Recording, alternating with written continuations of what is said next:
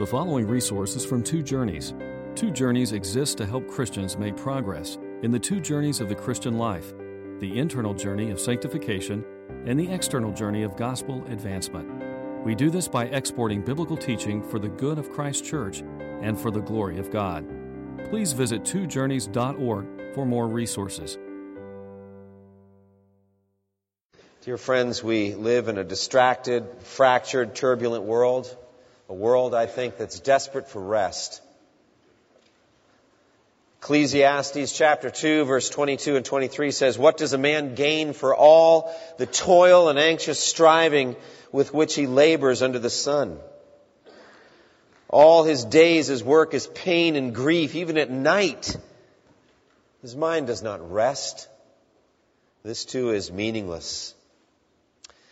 Over 172 million Americans suffer from sleep disorders, insomnia in some sense or another. Since 9 11, the sale of sleeping pills has increased by 25%. People are disturbed. People are restless, like the churning waves of the sea, unable to sleep because of their labors and their anxieties, struggling with fears about the future. What will happen tomorrow? What if my husband dies? What if the stock market crashes? What if I lose my job? Even worse are the restless anxieties that go really to the center of our souls. People's guilty consciences, tormenting them with their sins because they don't know Jesus as their Lord and Savior. Satan accusing, judgment day looming.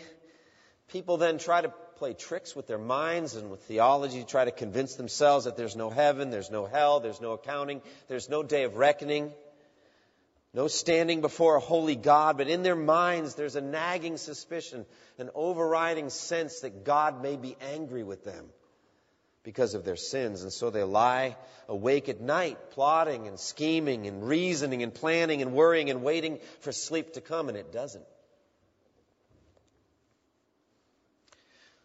Not so the righteous, says the scripture. King David spoke for the entire family of God when he described how easy it was for him to rest, to fall asleep at night. Psalm 3, 5, and 6 says, I lie down and sleep. I wake again because the Lord sustains me. I will not fear the tens of thousands drawn up against me on every side. And then in the very next psalm, he says the same thing again. Psalm 4 and verse 8 I will lie down and sleep in peace, for you alone, O Lord, make me dwell in safety. And why is that? Because by faith he knew that God was at peace with him. How much more dramatic then would the confidence be of the Apostle Paul as he faced his own death, his imminent death, in the last epistle he ever wrote, 2 Timothy chapter 4, verse 7 and 8, in which he says, I have fought the good fight, I have finished the race, I have kept the faith. Now there is laid up in store for me a crown of righteousness, which the Lord himself will award to me on that day. And not only to me, but also to all who have longed for his appearing. What incredible peace of conscience and confidence he had as he faced his own death. So I ask you today, dear friend, have you entered into God's rest by faith in Jesus Christ? Are you experiencing the fullness of that rest right now by faith? That's what this sermon is all about. Now, we've known the context here, it bears repeating. The author of this book is writing to first century Jews who had made an outward profession of faith in Christ and had testified to that by water baptism, but were being harassed and attacked every day, perhaps, by neighbors and relatives and government authorities and religious leaders to give up their faith in Jesus Christ and to go back to old covenant worship, back to where it was safe. And so the author writes a strong word, an epistle of warning to them that they need to continue in their profession of faith in Christ right to the end, to finish the journey of faith that they began. He doesn't want them to drift away or turn away or fall away from Jesus. The last sermon we saw in Hebrews 3, 15 through 19, he reminds them of the, of the history of the Jews, their forebears, their ancestors, who came out of Egypt under the leadership of Moses during the Exodus, but through unbelief came short of the promised land. And the lesson was very clearly told at the very end of that chapter in Hebrews 3:19. So we see, so we are able to conclude that generation of Jews was not able to enter the promised land because of their unbelief. Now, as we look at Hebrews 4, 1 through 5, the author is renewing this persuasion. He's going to meditate for a while on what it means to enter into God's rest. The clear idea is that to enter God's rest is to come to faith in Jesus Christ, to cease striving, and to come to rest and, and at peace with God through faith in Christ. That's what it means to enter God's rest. And the ultimate consummation of that rest is to enter heaven when you die, to enter into the very presence of God and to know His rest through face to face fellowship. This will only happen through faith in the gospel. But this is going to be a very difficult journey. We're still alive in this world. It's still today, the era of hearing God's word, hearing with faith. And so we are on a fight. We're in a journey. And we have got to continue to believe in Jesus. It's not enough merely to hear the gospel. We've got to continue to combine that hearing with faith. And so that's what he's saying. It's not enough to just hear the message of a future promised land. It's not enough to hear the message of entering into God's rest. You've got to combine that message with faith, or it will do you no good at all. And so he's going to give them a warning. There is a healthy fear in this passage. The word fear is in the passage, though not in every translation, but it's there. We need to fear lest we come short of the rest of God. And lest any of us come short of the rest of God. So there's both a personal fear and then there's a corporate fear as well, that we're concerned about other people, whether they are entering into the rest. That's what this passage is about. And so we begin with this uh, statement in verse 1 since the promise of entering his rest still stands. The promise that God has made us of a rest, it still stands over us even today. Now, what do we mean by God's rest? Well, first and foremost, we need to begin with God Himself. God within Himself is a being at rest. He's at perfectly at rest and at peace within himself. This is what I believe when I think about the unity of God. God is one. Not just Father, Son, and Spirit, but within himself, he is one with his purposes. His attributes aren't warring with each other. His love isn't fighting against his wrath, which isn't fighting against his peacefulness or any of these attributes of God. These are not at war, but everything's at peace within the heart of God. How much do we sinners need to hear that? We're not at peace within ourselves. But God is at peace in himself. He's not troubled or tossed about by doubts or fears or concerns or second thoughts. God is a peaceful being and nothing can trouble his rest. Secondly, what is God's rest? Well, God's perfected labors. And the text mentions this. You look at verse 3 and 4. And yet it says his work has been finished since the creation of the world. For somewhere he has spoken about the seventh day in these words. And on the seventh day, God rested from all his work. So the idea is, is, is a, a, one of a set of labors, of, of works being perfected, completed, accomplished. God's initial work of creation was perfect, as God could make it. But the author makes it plain that that could not be the final resting place of history. Redemptive history had to follow, leading to a final perfected rest with God and with the redeemed. From the very beginning of the world, then, after the sixth day of creation, God declared the universe perfect. In Genesis 1:31, says God saw all that He had made, and it was very good. And there was evening and there was morning the sixth day. Then in Genesis 2, God declares His final act of physical creation, the Sabbath rest, the seventh day. Look at uh, in, in sorry in Genesis 2 1 through 3 it says thus the, the heavens and earth were completed in all their vast array. By the seventh day God finished from all the work he had been doing. And so on the seventh day, he rested from all his work. And God blessed the seventh day and made it holy, because on it he rested from all the work of creating that he had done. So God's physical work was all complete. It was perfect, didn't need any improvement.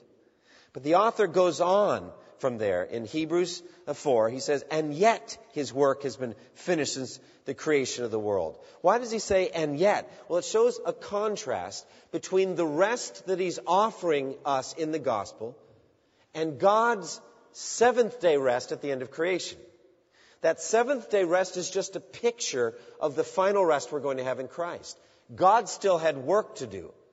As Jesus himself says in John 5, My Father's always at his work to this very day, and I too am working. And yet, in some mysterious and beautiful way, when God deemed his works completed, when he deemed them perfect, he rested. And so, in the same way, God's rest is a finishing of a set of works that God considers complete and perfect. Answer number three, then, is God's final dwelling place, his resting place with the redeemed. God's rest, then, is the place where he will dwell with redeemed people from every tribe and language and people and nation. And in that place, his people will no longer be tormented or troubled by anything at all. That's God's rest. Psalm 132, verses 13 through 16, it says, For the Lord has chosen Zion, he has desired it for his dwelling. This is my resting place forever and ever. Here I will sit enthroned, for I have desired it. I will bless her with abundant provisions. Her poor will I satisfy with food. I will clothe her priests with salvation, and her saints will ever sing for joy. That's a picture of God's future, final, heavenly resting place with his people. What he calls the heavenly Zion there in Psalm 132. Think of it then as a place of security and full provision.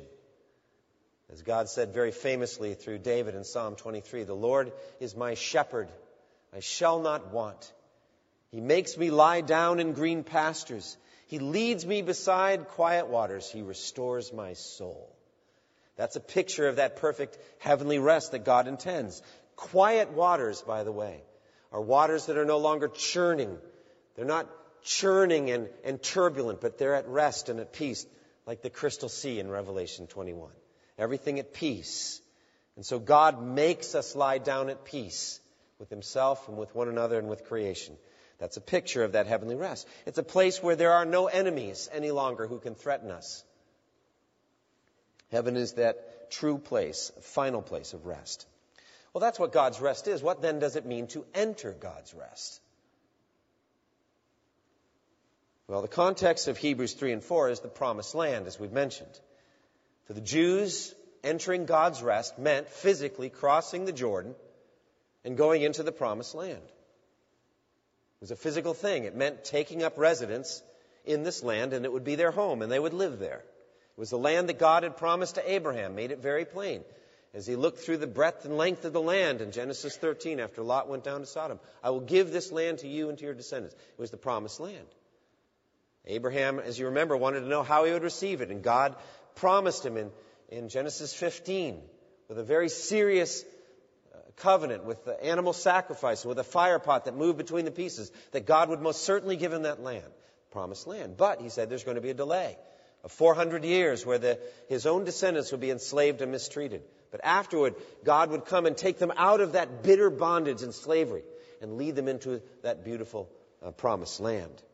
And so for the Jews, it meant to come out of bondage, go through the desert, and then cross the Jordan and go into the promised land. Deuteronomy 26, 6 through 9, it says, The Egyptians mistreated us and made us suffer, putting us to hard labor. So there's a picture of labor, of work, for no, no reward at all, for no salary. They were, they were slaves. They got no benefit out of their labors. Then we cried out to the Lord, the God of our fathers, and the Lord heard our voice and saw our misery, toil, and oppression. So the Lord brought us out of Egypt with a mighty hand and an outstretched arm, with great terror and with miraculous signs and wonders.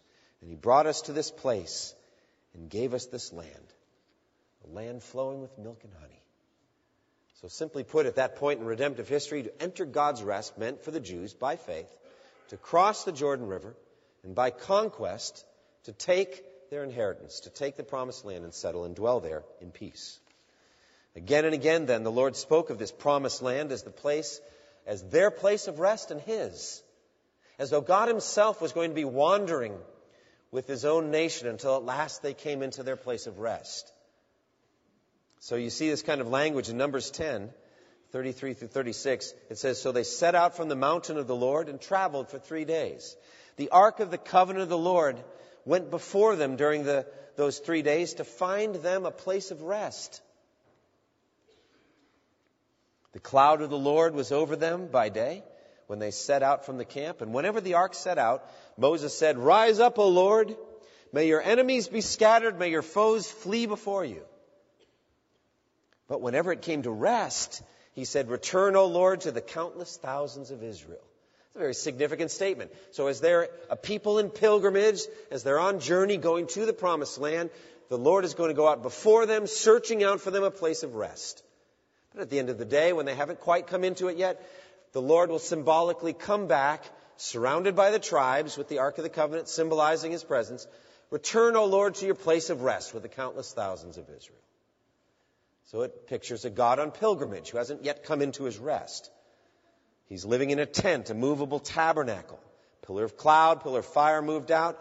And when they conquered the promised land, the symbolic rest was nearer but still not achieved. Solomon built the temple thinking it would be permanent, and we know it wasn't. It was more permanent than that tent that moved from place to place, but it wasn't permanent. And at the prayer of dedication, 2 Chronicles 6:41, he prayed, "Now arise, O Lord God, and come to your resting place, you and the ark of your might." And so you know the Shekinah glory of God came and gave a, a symbolic dwelling there, but again, it was just temporary.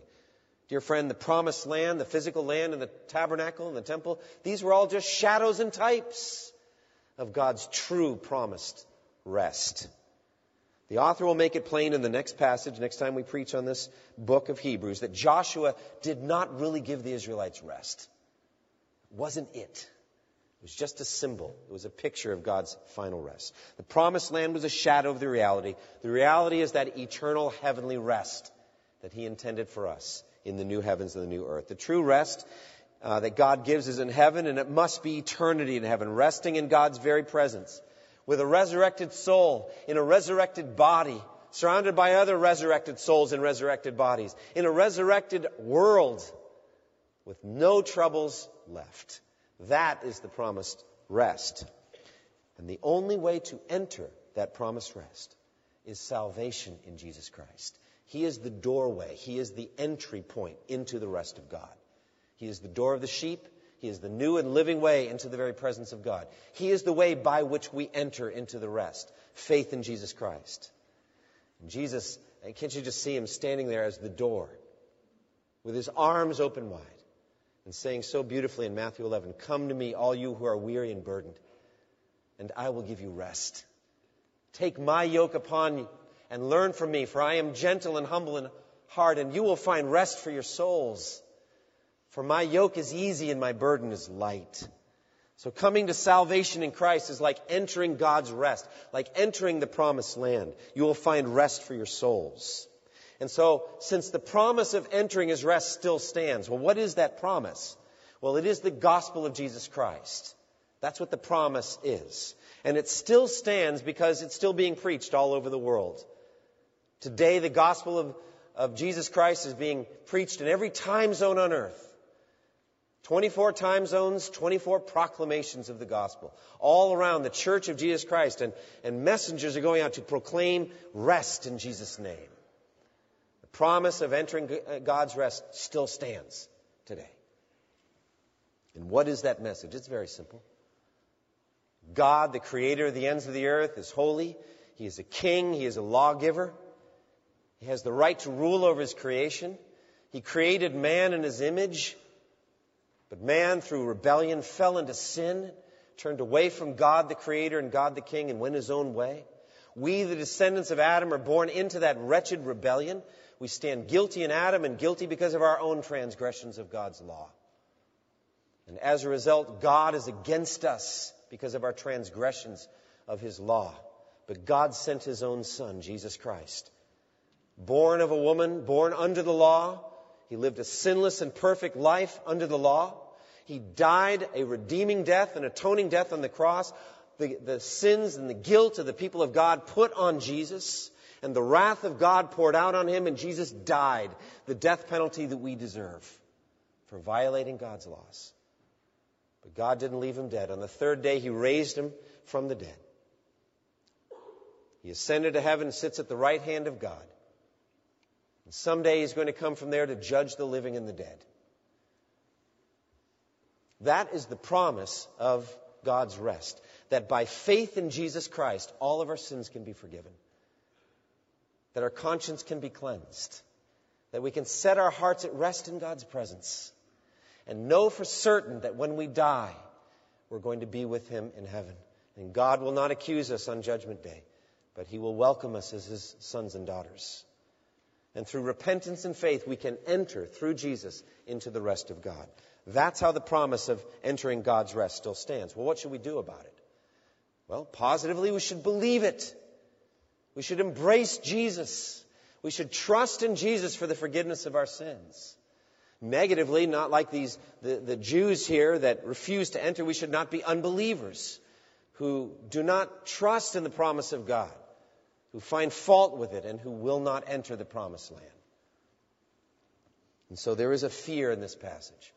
And this fear is that we who have heard the gospel will in some way fall short of entering God's rest. So look at verse 1 again. Therefore, since the promise of entering his rest still stands, let us be careful, the NIV says, that none of you be found to have fallen short of it. So therefore, looking back at Israel's f- failure, back to Hebrews 3:19, we see that they were not ent- able to enter because of their unbelief. Therefore, since the promise still stands over us, let us be careful, the NIV says, to not be unbelievers in this promise. But I think that let us be careful is not a great translation. The ESV gives us this. Therefore, while the promise of entering his rest still stands, let us fear. Let us fear. Lest any of you should seem to have failed to reach it. So this is a fear. We are to be afraid of something. Be very afraid of something in this passage. And the fear is that after we have heard the gospel, after we've heard it clearly proclaimed, that we will end up coming short of the heavenly rest that God intends. That we will not end up in heaven, but rather be condemned to hell. Let us fear that any of us be found to have fallen short of it. The whole point of this passage, I think indeed of the whole book, is to press upon the hearers of this promise, to press upon those who have heard the gospel, the need for ongoing faith in the message. For the rest of your life, to keep believing in the gospel of Jesus Christ, to keep believing that God is offering you rest in Jesus. That we should fear lest we not finish what we started. Now, any of us who have genuinely begun this race will most certainly finish it. I believe in the sovereignty of God over salvation. If God has given you faith, He is going to sustain it every day until you don't need it anymore when you trade it in for face to face fellowship. He's going to sustain it every day. But I tell you, He uses this godly fear to help you sustain that faith. And we need these warnings. And so we are commanded, let us fear that we not fall short of entering God's rest. Let us fear that we not finish what we started. Now, one of my favorite sports memories, 1980, the men's Olympic hockey team defeated the Russians. You know, you have to, you have to have lived in those days to know what an incredible upset that was. The Russians were a monster hockey team. They destroyed everybody that they played. They destroyed all-star teams from the NHL. They, they took on all comers. They won the gold medal every four years without fail. We had a bunch of college kids. The odds were, I mean, they were picked like fifth in the Olympics. It was in America, so maybe had home ice advantage, but you know the story. Perhaps you've seen the, the movie Miracle. And uh, the men's Olympic hockey team shocked the world by beating the Russians four to three, unleashed the wildest on ice celebration in history gloves flying, sticks flying, American flags waving, all of that sort of stuff. But the problem was there was still one more game to play. There was one more game that had to be played. And under the rules of that time, at that point, the American hockey team had not won a single medal. Different rules now, but back then, it was still possible that if they lost that final game, they would have finished in fourth place. No medal at all. I mean, how foolish would that wild celebration have looked at that point? And as it turned out, this team seemed to love to fall behind. And after the second period, they were losing to Finland two to one. Herb Brooks, the coach, master motivator, got their attention. The place was so quiet, that locker room between the second and third period, so quiet you could hear a pin drop. He said, If you lose this game, you will take it with you to your graves. He walked out of the locker room, and they're just stunned. Turns around, comes back in 30 seconds later. Said, To your graves! And he walks out. Well, thankfully, they didn't have to do that. They didn't have to take the bitter memory of a loss to Finland, of all things, to their graves. They went and scored the requisite goals and won the gold medal. They did it to gain a crown that will not last. But we do it to get a crown that will last forever. There's still game to play here, friends. There's still challenges to meet. There's still wars to fight. There's still people to lead to faith in Christ. We still have the world, the flesh, and the devil against us. We're not finished yet. And let us fear that we don't finish. That's what the author's telling us here. And fear for yourself first.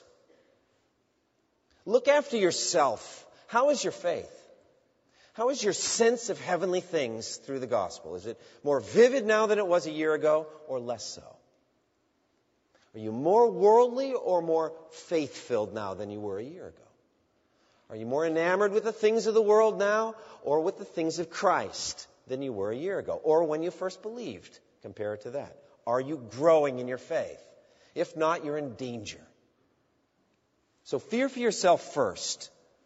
Now, don't misunderstand. I feel like I'll need to say this the rest of the time I preach in Hebrews. You can't lose your salvation. I think I already said that once today, didn't I?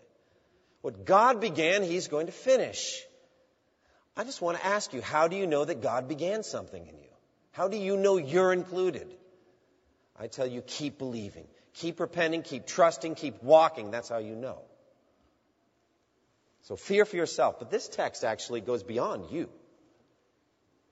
Let us fear lest any of you be found to have fallen short of it. Again, we're supposed to care about each other.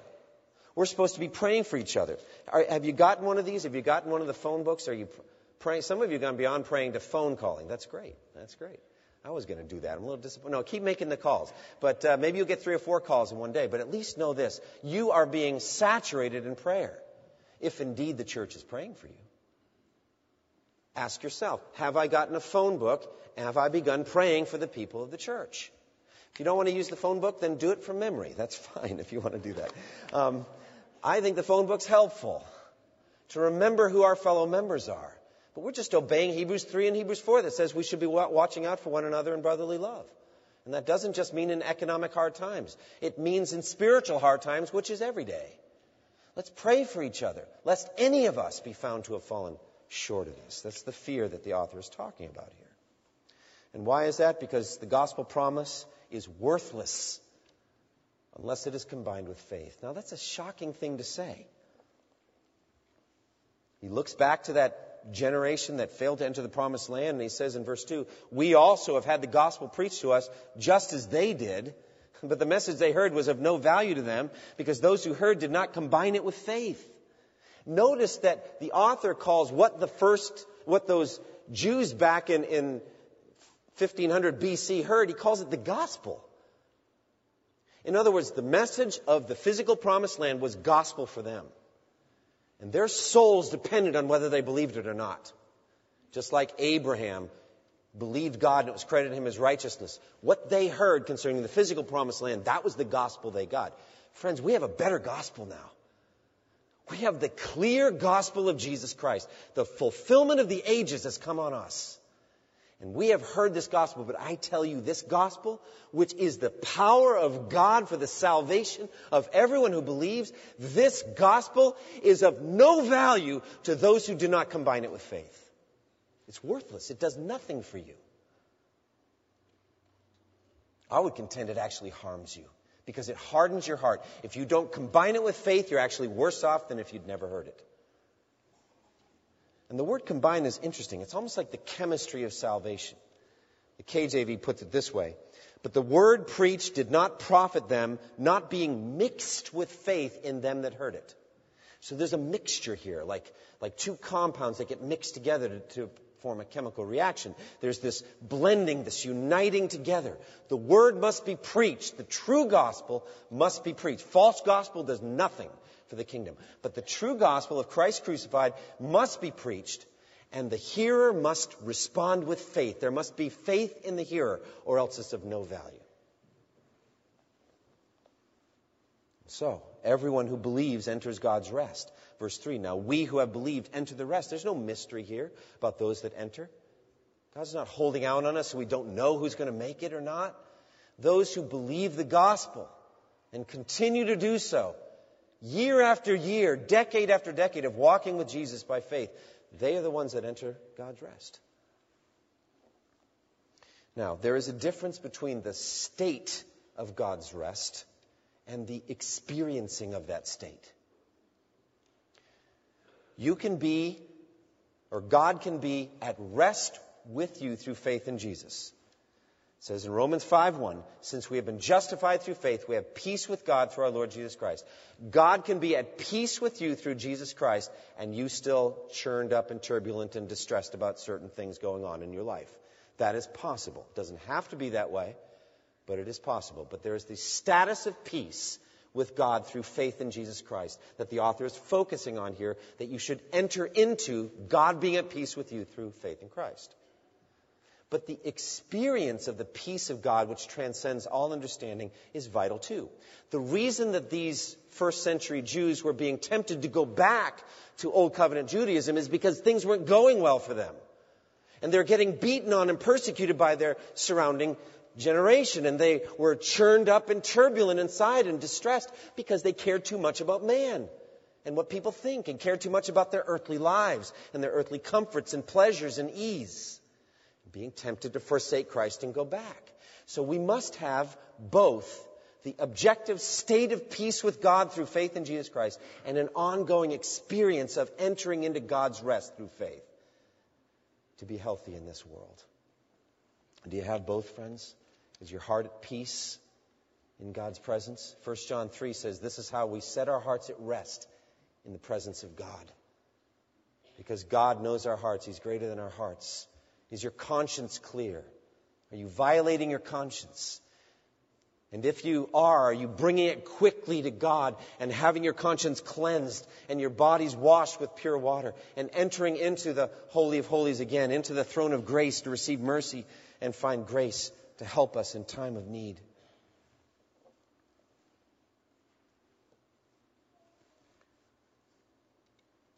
That is the blessing of the gospel. It's offered to all of you. But this passage also has a hidden warning. Actually, it's not hidden at all, it's openly stated. Twice. Declared on oath in my anger, they shall never enter my rest. Frankly, the rest is negative in this passage. A warning that you'll not enter it if you don't believe. The alternative to rest then is wrath. Revelation 14:10 it says he too will drink of the wine of God's fury which has been poured full strength into the cup of his wrath.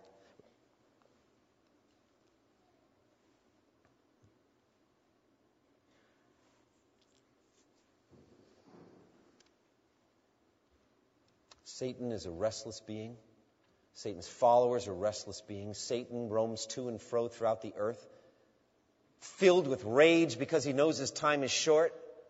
His demons are going through arid places seeking rest and not finding it. And the children of the devil are living the same kind of life. It says in Isaiah 57, 20 and 21, the wicked are like the tossing sea which cannot rest, whose waves cast up mire and mud. There is no peace, says my God, for the wicked. And therefore, the place of condemnation, the place of wrath, is a restless place. It says in Revelation 14:11, the smoke of their torment rises forever and ever. There is no rest day or night for those that are condemned there. It means at least that there's no respite, there's no break in hell. But I think it also means more than that. I think it's a place of mental and psychological restlessness as well. Imagine what it's like to be in hell and have a memory of your life buffeted by troubling thoughts, ripped apart by regrets, by bitter and painful memories. Forever the damned are sighing with regrets. They're blaspheming the name of the God who set them there. They, they are buffeted by new waves of torment. They're remembering especially the times that they heard the gospel and chose not to repent and believe. Thinking about those times. I swore on oath in my anger, says the Lord, they will never enter my rest. Revelation 14:11 there is no rest day or night.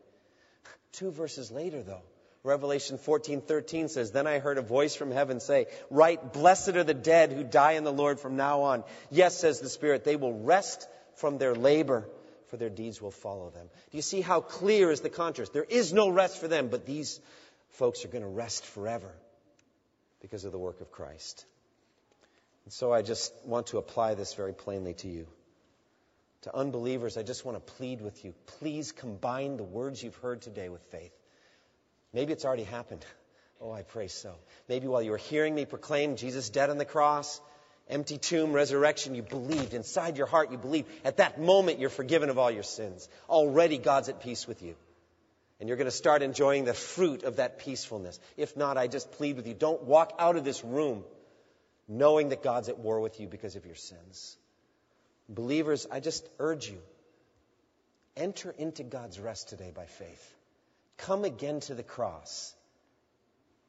Ask forgiveness for whatever ways that you violated your conscience. Let the blood of Christ cleanse you once again of your sins. Let your conscience be at rest and at peace in God's presence.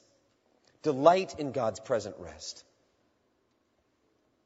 And, and can I urge you, have compassion on those around you who aren't at rest with God yet. Go to work tomorrow and find some restless soul and tell them the gospel. And don't mind what they might do with you or do to you if they don't believe. They might treat you badly. They probably won't kill you. But preach the gospel. We are surrounded by people, Ephesians 2 says, without hope and without God in the world. It's our responsibility to tell them how they can be at rest and at peace with God. And cultivate a healthy fear of apostasy both in your life and in the lives of others. Be afraid of drifting away, turning away, and falling away from Jesus. Ask friends to pray for you that you'll stay strong and get stronger in Jesus year by year. And ask your, ask your brothers and sisters in Christ, how's it going with your soul? Do it tonight at home fellowship. Ask real questions of each other. Say, how are you doing? You're walking well with the Lord. How can I pray for you? And finally, long for your future rest in heaven. Long for it. Stimulate your, your hopes in heaven. Look forward to the day when you'll sit at banquet table with Jesus and just be at peace. Enemies are dead. The world and the flesh and the devil is gone. Your conscience is perfect and at peace with God. You see the look on Jesus' face and it's warm and welcoming. You look around, brothers and sisters from every tribe and language and people and nation, they are knowing the same peace you are. That is your future in Christ. Close with me in prayer. Thank you for listening to this resource from twojourneys.org. Feel free to use and share this content to spread the knowledge of God and build His kingdom. Only we ask that you do so for non commercial purposes and in accordance with the copyright policy found at twojourneys.org. Two Journeys exists to help Christians make progress in the two journeys of the Christian life the internal journey of sanctification and the external journey of gospel advancement. We do this by exporting biblical teaching for the good of Christ's church and for the glory of God.